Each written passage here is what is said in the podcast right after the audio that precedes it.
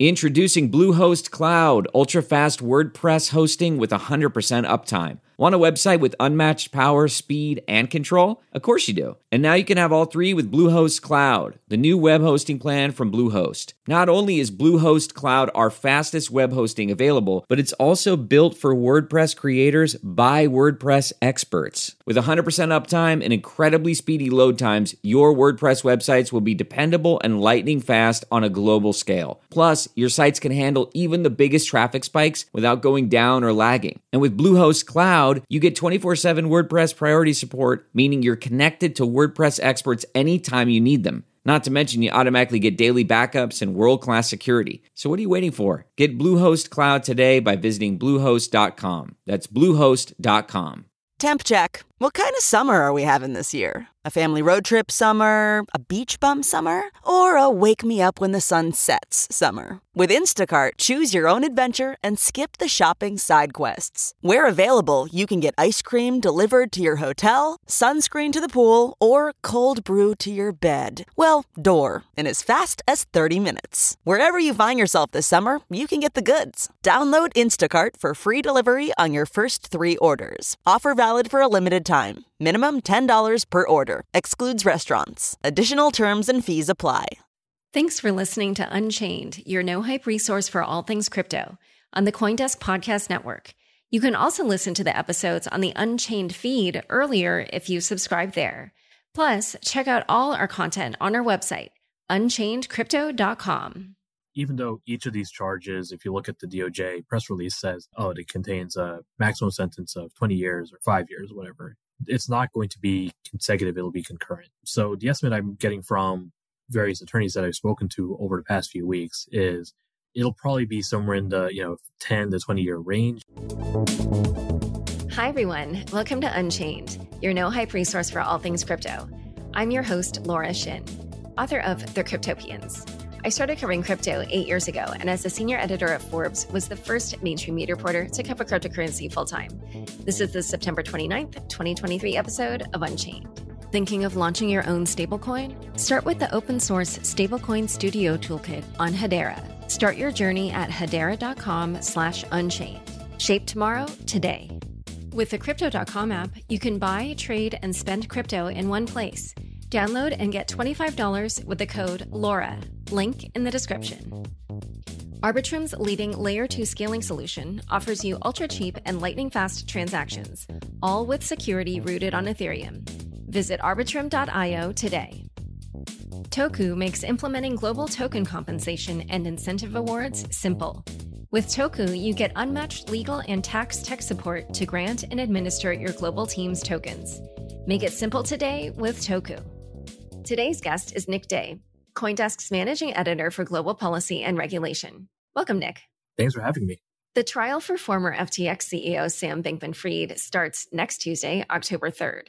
There's been a lot happening pre trial. For instance, Sam has requested release from jail multiple times and repeatedly been denied, including as recently as Thursday morning. My personal thought was that it seemed like all these requests that the defense was putting in at this critical juncture right before the uh, trial was supposed to begin was maybe not the best use of their time, but that's just my personal opinion. I'm not a lawyer. Why do you think they made this such a point of focus in the last few days? Yeah, so I'm actually coming, you know, I was in the courthouse just a few hours ago where this very issue was brought up. And the, you know, defense's arguments were, well, the first time we asked it was for pretrial release. You know, this was right after Bankman Fried was remanded into custody in mid August. The second time was, you know, they were asking an appeals court to overrule the judge's decision to remand him, and they lost that as well. In court today, the defense said, well, you know, now we want to ask for during trial, which is why we waited until this week to make that request. And they say that they want to, you know, the, the circumstances are different. They're not asking for Bankman Fried to be released from jail in the weeks leading up to trial. Now they're saying, well, you know, during the trial, we're going to have to talk to him and check with him about defense witness testimony and cross examination and things like that. So that's why we're making this request. And the uh, judge didn't really find that compelling. And why do you think the judge has stuck to this position of keeping Bankman Fried in jail? So, uh, in the judge's words, there's a couple different reasons. One being that Bankman Fried has had ample time to look at the defense materials. You know, one of the arguments was there are something like 1,300 exhibits expected over the course of the trial. And the judge asked today, you know, were these all prepared and shared with you before, I think he said September 8th, so earlier this month? And the defense, they said, yes, we've seen all of this. We've had access to all of this. Bankman Fried was out on bail for about seven and a half months. And so the judge's argument is, well, he's had time to look at this. You know, there's no surprises here. And he said that the defense has the chance to talk with Bankman Fried in the Metropolitan Detention Center where he's currently being housed weekends during days that there are no trials. So, you know, the trial is not every weekday. It's going to be most weekdays. And he said, you know, you have the time, you have the opportunity, you are able to talk to your client. You're not really losing a whole lot. But he added kind of a, you know, made this ruling where Bankman Fried will even be presented to the courthouse early on trial days where there's certain witness testimony that has to be discussed and let the attorneys just talk to him before the trial begins on those days. So he's saying basically, you know, you have opportunities to talk to your client and I'm going to give you, you know, more time to do so, but I'm not going to let Bankman Fried out of jail. So, the main focus next week as the trial begins will be jury selection. Tell us what you think that process will be like. It definitely will be interesting. I think it's probably going to be very boring from just kind of uh, observer perspective because it's a long process and we're going to be just sitting there watching this judge ask each individual, you know, have you heard of FTX? Have you heard of Sam Bankman-Fried? What do you think about cryptocurrencies? But it's going to be very interesting because this is the part where we're really going to get a sense of, okay, you know, these are the 12 or so people who are going to determine whether or not Bankman Fried spends the next, you know, 10 to 20 years of his life behind bars. And so I'm expecting to see maybe as mixed selection. I think if you pluck a random group of New Yorkers off the streets, some of them may have heard of cryptocurrency, most of them probably will not have. And they're going to be tasked with deciding whether or not one of the biggest figures in crypto committed fraud uh, on the way up and on the way down. Something that was interesting to me was the prosecution said that they expected jury selection to take, quote, the better part of a day. I, have seen some legal opinions that it will take longer than that. What do you think could potentially happen there? And why do you think some analysts are saying that it would take longer? Yeah, no, I, have spoken to a number of lawyers as well ahead of the trial, you know, where at Coindesk we're trying to do a lot of kind of preview coverage, basically saying here's how it might go down. Everyone I spoke to said it will probably take a couple days. Part of that is because this is a fairly notorious case a lot of people will have heard about Bankman Fried and presumably formed some kind of opinion that would, you know, disqualify them from being a juror on the trial. I'm not sure where the DOJ is getting their estimate from. It's very possible that, you know, through the questionnaires that the jury pool is sent through the, you know, the kind of the mass selection process or deselection process that the judge engages in. Maybe that streamlines a big part of it by kind of, you know, reducing or like immediately filtering out the people who are most blatantly, you know, either knowledgeable or biased or otherwise have their own preformed viewpoints about the case. And so the jury selection might just be focused on, you know, those individuals who have made it through those initial filtering processes. But that's speculation on my part. I honestly am not sure. If it is a better part of a day, then we could see opening statements as soon as, you know, next Wednesday, October 4th, which would be pretty rapid start to the trial. And Coindesk did some work to try to suss out what it is that lower Manhattan New Yorkers might say if they were randomly picked for a jury. What did you discover there? Yeah, no. So Coindesk's Dylan and Victor went to Manhattan, downtown Manhattan, to the financial district, and literally just went up to people and said, Hey, we're with Coindesk. Have you heard of FTX? Have you heard of Sam Bankman Fried? And a fairly large part of this group just hadn't heard about it you know, they weren't familiar with it. They weren't comfortable talking about crypto. They weren't familiar with crypto. And of those who were, you know, I think they found a fairly even mix. There were some individuals who had heard about Bankman Fried, some individuals who had only heard about crypto, some individuals who were very knowledgeable. They actually found a, you know, a Yahoo anchor who was the most knowledgeable about it, naturally, uh, as, you know, a reporter covering the financial space. But they also found people who were looking for jobs in crypto, people who were investors in the space, by and large, it seems to, you know, a lot of the people they spoke to just weren't interested or talking, uh, interested in talking about crypto or in, you know, being part of this, being part of crypto. So if that is a representative sample of who we'll see next week at the jury pool, it'll be interesting because we'll see a large, potentially large jury pool of people who aren't familiar with crypto again, on one of the biggest, you know, weighing in on one of the biggest figures in the space. Recently, the defense proposed certain questions that it would ask the jurors, and the government said that they felt these were quote unquote intrusive. What were some of the questions that were proposed, and what was the government's response? Yeah, so yeah, the background here is both the DOJ and the defense team filed their proposed jury questions to help filter potential jurors. The defense team in particular had a number of questions about, you know, how these potential jurors felt about things like effective altruism, about political donations, about ADHD and people who have ADHD. And the DOJ response was really, you know, they felt that some of these questions, for example, about effective altruism and about political donations, seemed kind of primed to or designed to prime the potential jurors to think, oh, well, Bankman Fried was trying to do all of this in service of this effective altruism philosophy. And therefore, he was trying to raise money to donate to better the world or designed to try and prime the jury to think, okay, well, you know, political donations is fine. So these allegations about breaking the law in the way he tried to donate funds maybe is a you know overreach or whatever. And then the intrusive part, you know, treating just kind of this question of ADHD and whether or not people were you know involved with individuals who had it or the DOJ just felt that these questions were really designed to try and shape how the jury would see Bankman Fried as opposed to just kind of gauge their existing biases. And so the DOJ opposed these questions, and I think we're still waiting to see for sure if there's any public response on the judge prior to jury selection on Tuesday. All right. So, in a moment, we're going to talk about different legal strategies that the defense might pursue. But first, a quick word from the sponsors who make this show possible. Arbitrum stands at the forefront of innovation as the premier suite of layer 2 scaling solutions, bringing you lightning fast transactions at a fraction of the cost, all with security rooted on Ethereum. From DeFi to gaming, Arbitrum One plus Nova is home to over 500 projects. And with the recent launch of Orbit, Arbitrum welcomes you to build your very own tailor made Layer 3, or an Orbit chain. Propel your project and community forward by visiting arbitrum.io today. Toku makes managing global token compensation and incentive awards simple. Are you designing your token compensation plan and grant templates with multiple law firms? Are you managing cliffs, vesting, and taxable events in a spreadsheet? Are you distributing tokens to your team manually? With Toku, you get unmatched legal and tax tech support to grant and administer your global team's tokens. Easy to use token grant award templates, vesting tracking via online dashboard, tax withholding integration with payroll, automated distributions, great employee experience. Make it simple with Toku. Learn more at toku.com/unchained.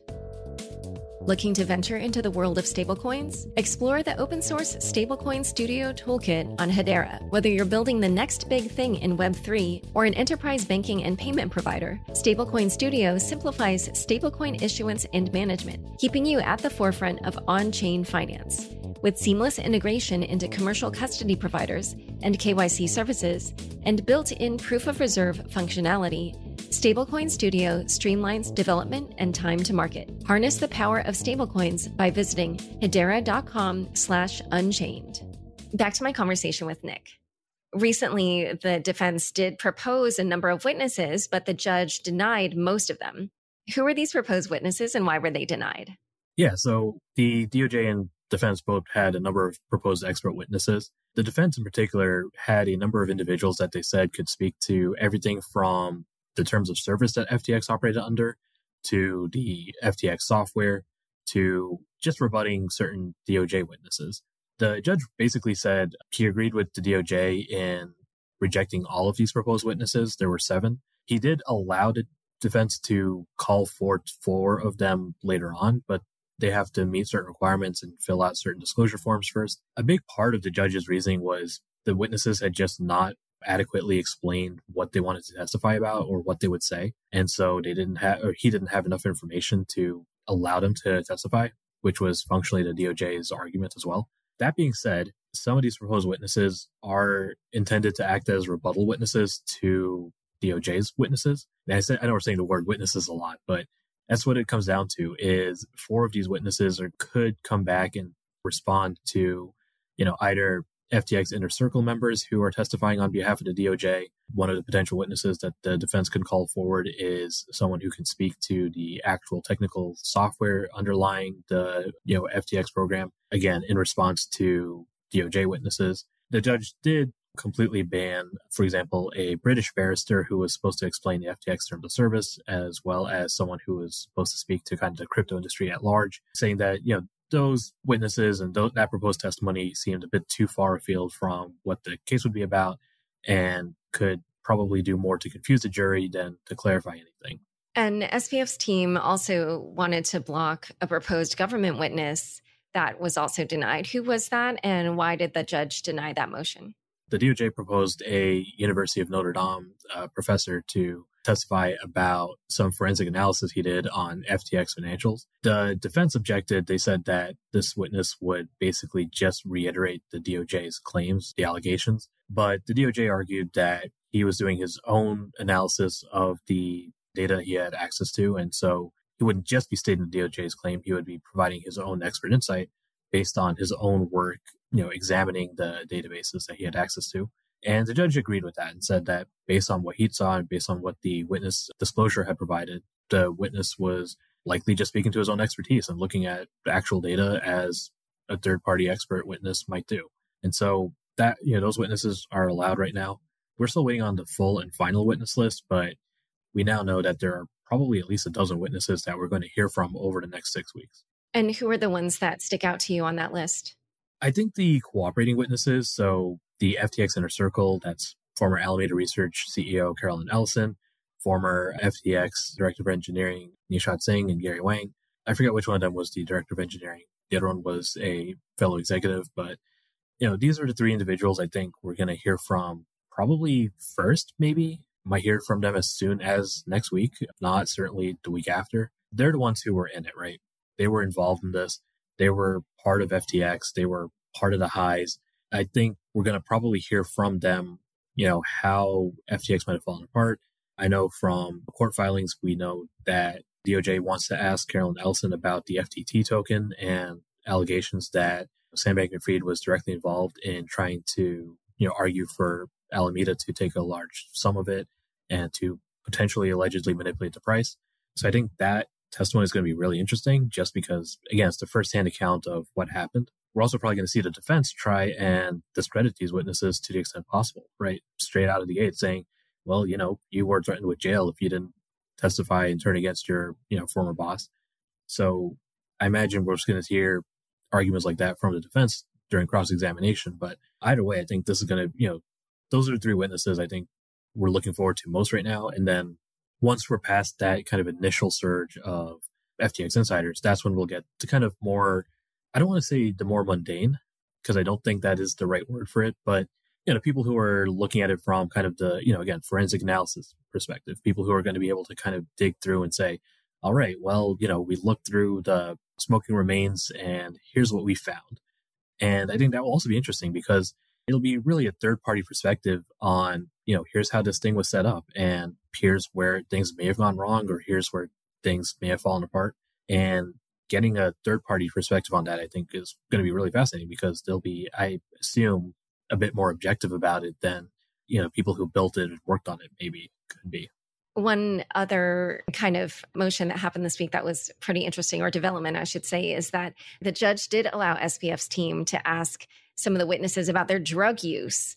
What do you think will be the significance of that line of questioning? I think that goes back to you know the earlier point about uh, potentially trying to discredit witnesses.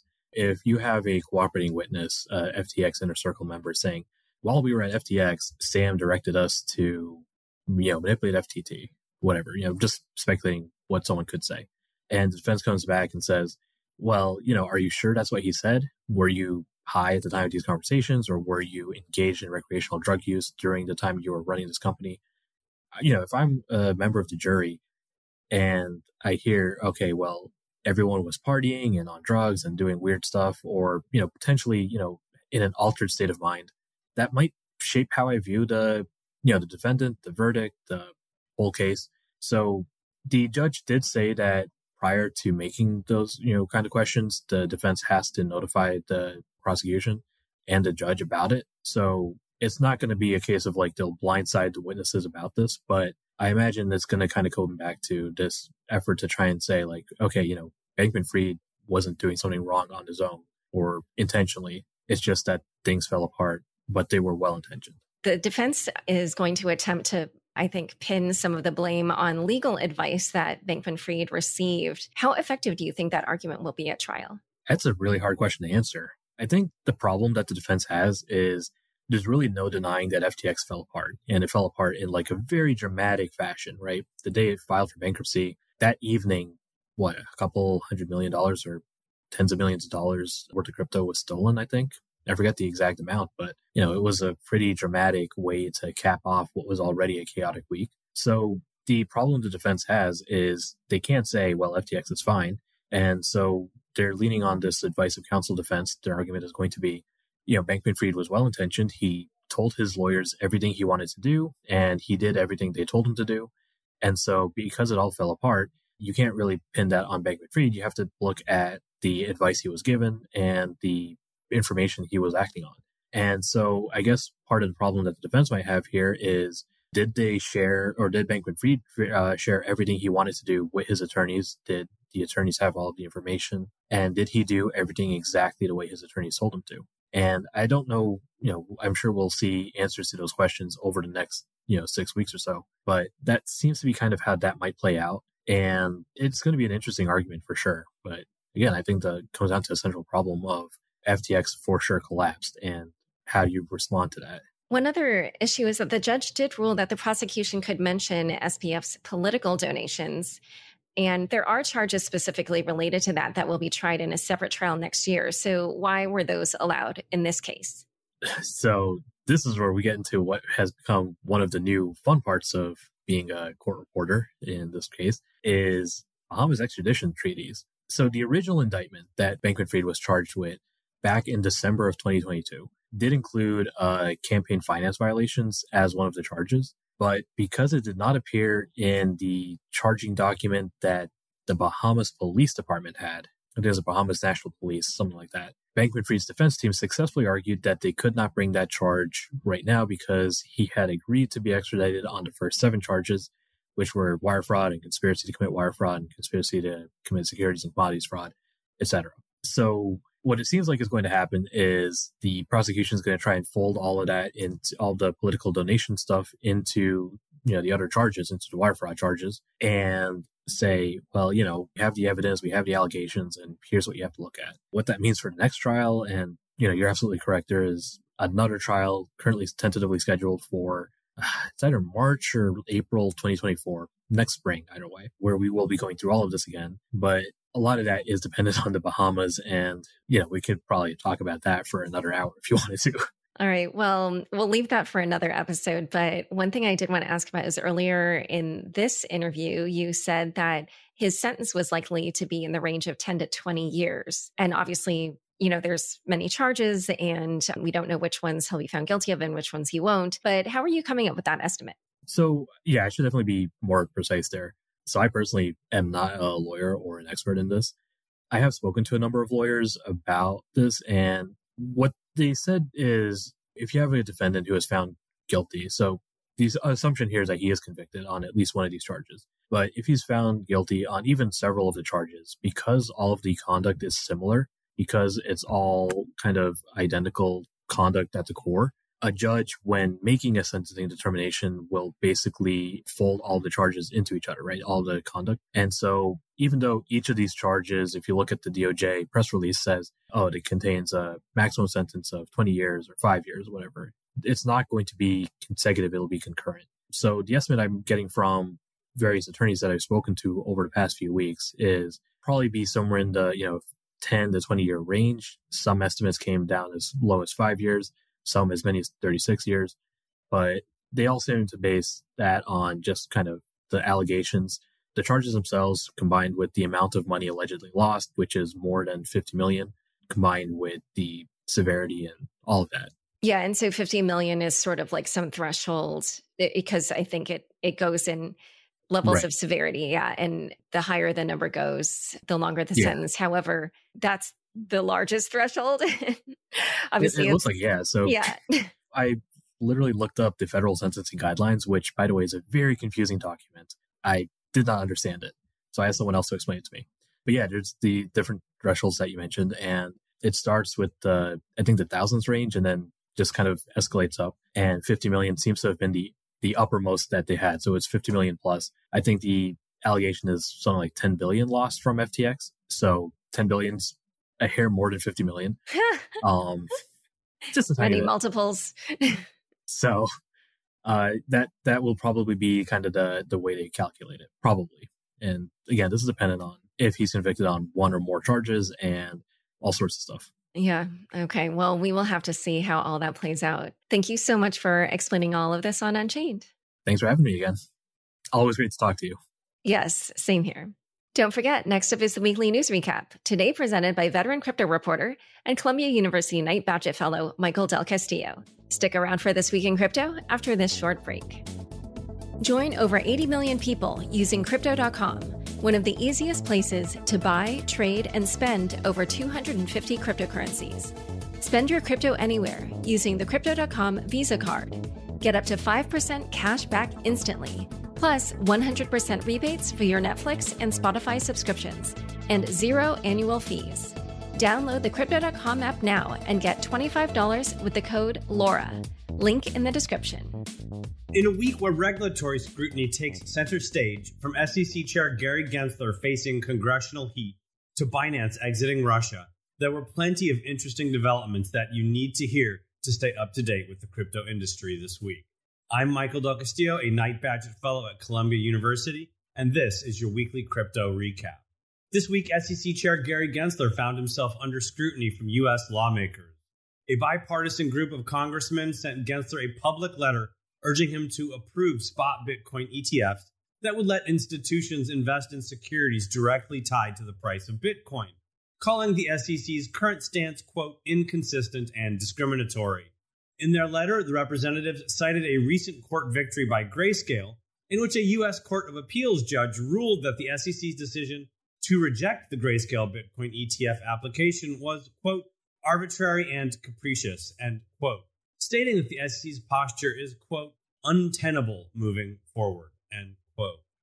On Wednesday, Gensler fielded a hotbed of questions from the House Financial Services Committee, as reported by The Block. Lawmakers grilled the SEC chair on various aspects of crypto regulation, including the status of Bitcoin as a security and the potential for spot Bitcoin ETFs.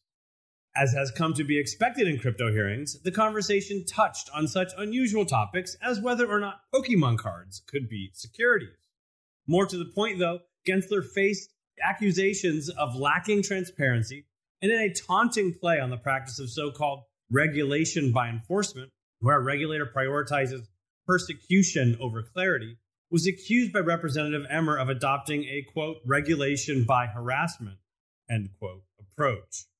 Adding to the regulatory uncertainty, also on Wednesday, the SEC announced delays in decisions on ARK 21Shares, Ethereum, and Bitcoin ETFs, and Goldbug VanEck's Ethereum ETF.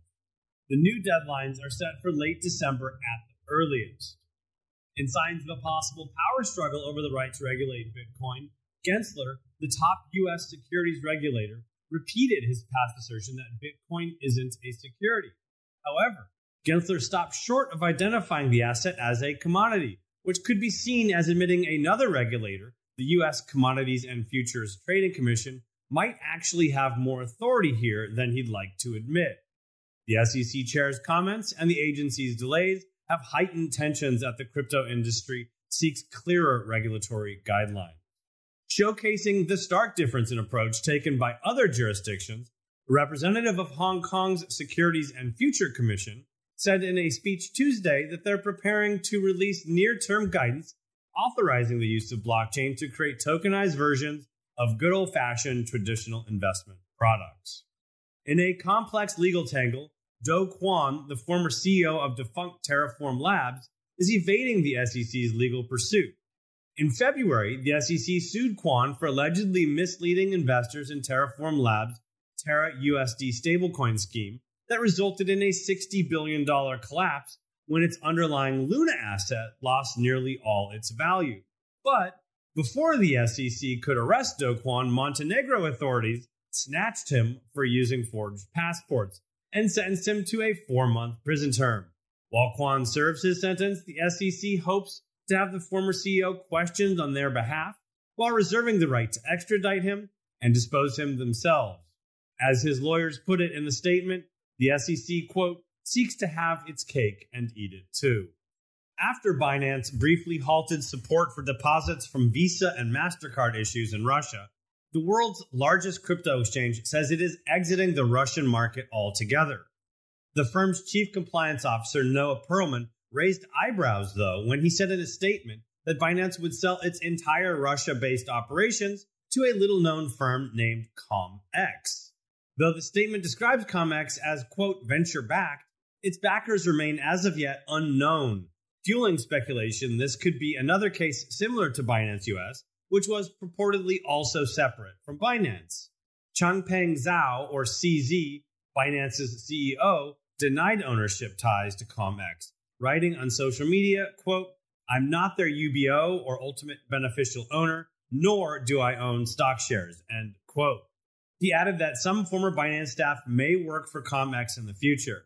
The lack of transparency around the deal continues to fuel skepticism and questions on social media. The new leadership in charge of beleaguered crypto exchange FTX has filed yet another lawsuit, this time against former employees of the exchange's Hong Kong affiliate, Salameda, seeking to recover an estimated $157.3 million. And yes, that's Salameda, if that rings a bell. The suit alleges that in the days leading up to FTX's filing of Chapter 11 bankruptcy protection in November 2022, the employees, including two brothers and their mom, quote, leveraged their connections at FTX Group personnel to ensure that they would be authorized over other customers, end quote. FTX's lawyers claim in the suit that more than $123 million was withdrawn on or after November 7, just before the exchange suspended withdrawal. This week, creditors of the embattled crypto lending platform Celsius Network overwhelmingly approved a $2 billion restructuring plan. That's despite reservations from U.S. trustee William Harrington. Over 98% of creditors back the plan, which promises to return at least 67% of assets to investors and offers stakes in a new entity provisionally named NewCo. This entity aims to broaden Celsius's existing Bitcoin mining ventures and explore new business avenues. The plan's final approval hinges on a bankruptcy court hearing set for October 2. In a parallel development, BlockFi, another of the crypto companies structured similarly to Celsius that collapsed last year, received court approval for its liquidation plan. New York based BlockFi's unsecured creditors could receive between 35% and 63% of what they are owned. Gemini, the cryptocurrency exchange founded by Tyler and Cameron Winklevoss, has publicly refuted a New York Post article alleging that last August the twins withdrew $282 million from crypto lender Genesis for personal or corporate use. In a social media response, Gemini labeled the story as, quote, misleading and pure fantasy, end quote claiming that the funds were actually withdrawn to increase liquidity reserves for their earn users. The public claim comes amid an ongoing legal dispute between Gemini and Genesis, with the former accusing the latter of, quote, fraud against creditors, end quote. While the $282 million may seem like a lot, the lawsuit aims to recover around $1.1 billion of assets allegedly stuck on Genesis. JP Morgan Chase's British subsidiary on Tuesday sent an email to its clients prohibiting them from all crypto transactions starting October 16. That's according to an Associated Press report this week. Citing an increase in crypto related scams, the email said the bank would decline transactions related to crypto assets made by debit card, credit card, or bank transfer. In a statement, the bank spokesperson said, quote, We've seen an increase in the number of crypto scams targeting UK consumers so we have taken the decision to prevent the purchase of crypto assets. End quote. The move has drawn widespread criticism from much of the crypto community. Coinbase CEO Brian Armstrong called Chase UK's decision, quote, totally inappropriate, end quote, in a social media post. Armstrong questioned how the bank's stance aligns with the UK government's claim last April that it wanted to become a global crypto asset technology hub. Not one to mince words, Armstrong wrote that, quote, UK crypto holders should close their Chase accounts if this is how they're going to be treated, end quote. To be clear, nothing we're reporting here or anywhere should be construed as financial advice. In a shocking turn of events, decentralized wallet service provider Mixin Network claimed more than $200 million in crypto assets have been stolen. The alleged theft targeted Mixin's cloud service database last Saturday, according to a social media post. In a live stream on Twitch on Monday, the platform's founder, Feng Xiaodong, said that only half the assets in question could be accounted for at the time. In a bid to recover the stolen funds, Mixin Network offered that the alleged thief could keep $20 million of the funds as a quote, bug bounty reward. So long, that is, as the alleged thieves returned the other assets owned by users. Seemingly a generous effort, though it might not be the most intellectually honest strategy to call funds someone has already stolen a form of bounty. Presumably, the implication is the Mixin execs won't try to recover the stolen $20 million if the backers return everything else. The platform later updated that the losses were, quote, not as significant as estimated, end quote, but did not provide specific figures. Mixin's native token, XIN, saw an 8.6% drop in value following the news, but has already seen signs of recovery at the time of this recording. This latest incident of poorly secured decentralized exchange being robbed or tricked into giving away its funds has once again raised more general questions about the security of decentralized platforms. Though not just decentralized platforms. In related news, Tron creator and advisor to the Seychelles based crypto exchange HTX, formerly known as Huobi Global, wrote in a social media post that the exchange was hacked, resulting in a loss of 5,000 ETH or roughly $7.9 million at today's price. Marathon Digital Holdings a publicly traded Bitcoin miner valued at $1.5 billion, confirmed the mining of an invalid block, a very rare case for the Bitcoin blockchain. On Wednesday, the company wrote, quote, the error was the result of an unanticipated bug that came from one of our experiments, end quote. The experiment aimed to explore transaction ordering, but it backfired, they say, causing the invalid block. Since shares in the company dropped nearly 10% on Wednesday, they've nearly fully recovered, trading at $8.68 per share at the time of recording. It's certainly been a tough month for crypto news, and this week was no different. Though, to wrap things up on a more positive note, crypto exchange Kraken is reportedly planning to diversify its offerings by adding traditional US listed stocks to its trading platform. According to anonymous sources, the service managed by a new division called Kraken Securities aims to launch next year in both the US and the UK. While Kraken seems to have secured the necessary authorization in the UK, it says it is still awaiting approval from the Financial Industry Regulatory Authority, or FINRA, in the US. This move could position Kraken as a direct competitor to licensed broker dealer Robinhood, which also offers both crypto and stock trading. And that's all. Thanks so much for joining us today. Looking forward to chatting next week. Unchained knows it's very hard to keep up with the latest news in the crypto ecosystem. That's why they have a daily and weekly newsletter to keep you covered. Sign up for free and receive the latest updates right in your inbox Monday through Friday. Check out the show notes and subscribe to their Substack today. Unchained is produced by Laura Shin with the help from Kevin Fuchs, Matt Pilchard, Juan Aronovich, Megan Gavis, Ginny Hogan, Shashank, and Margaret Curia.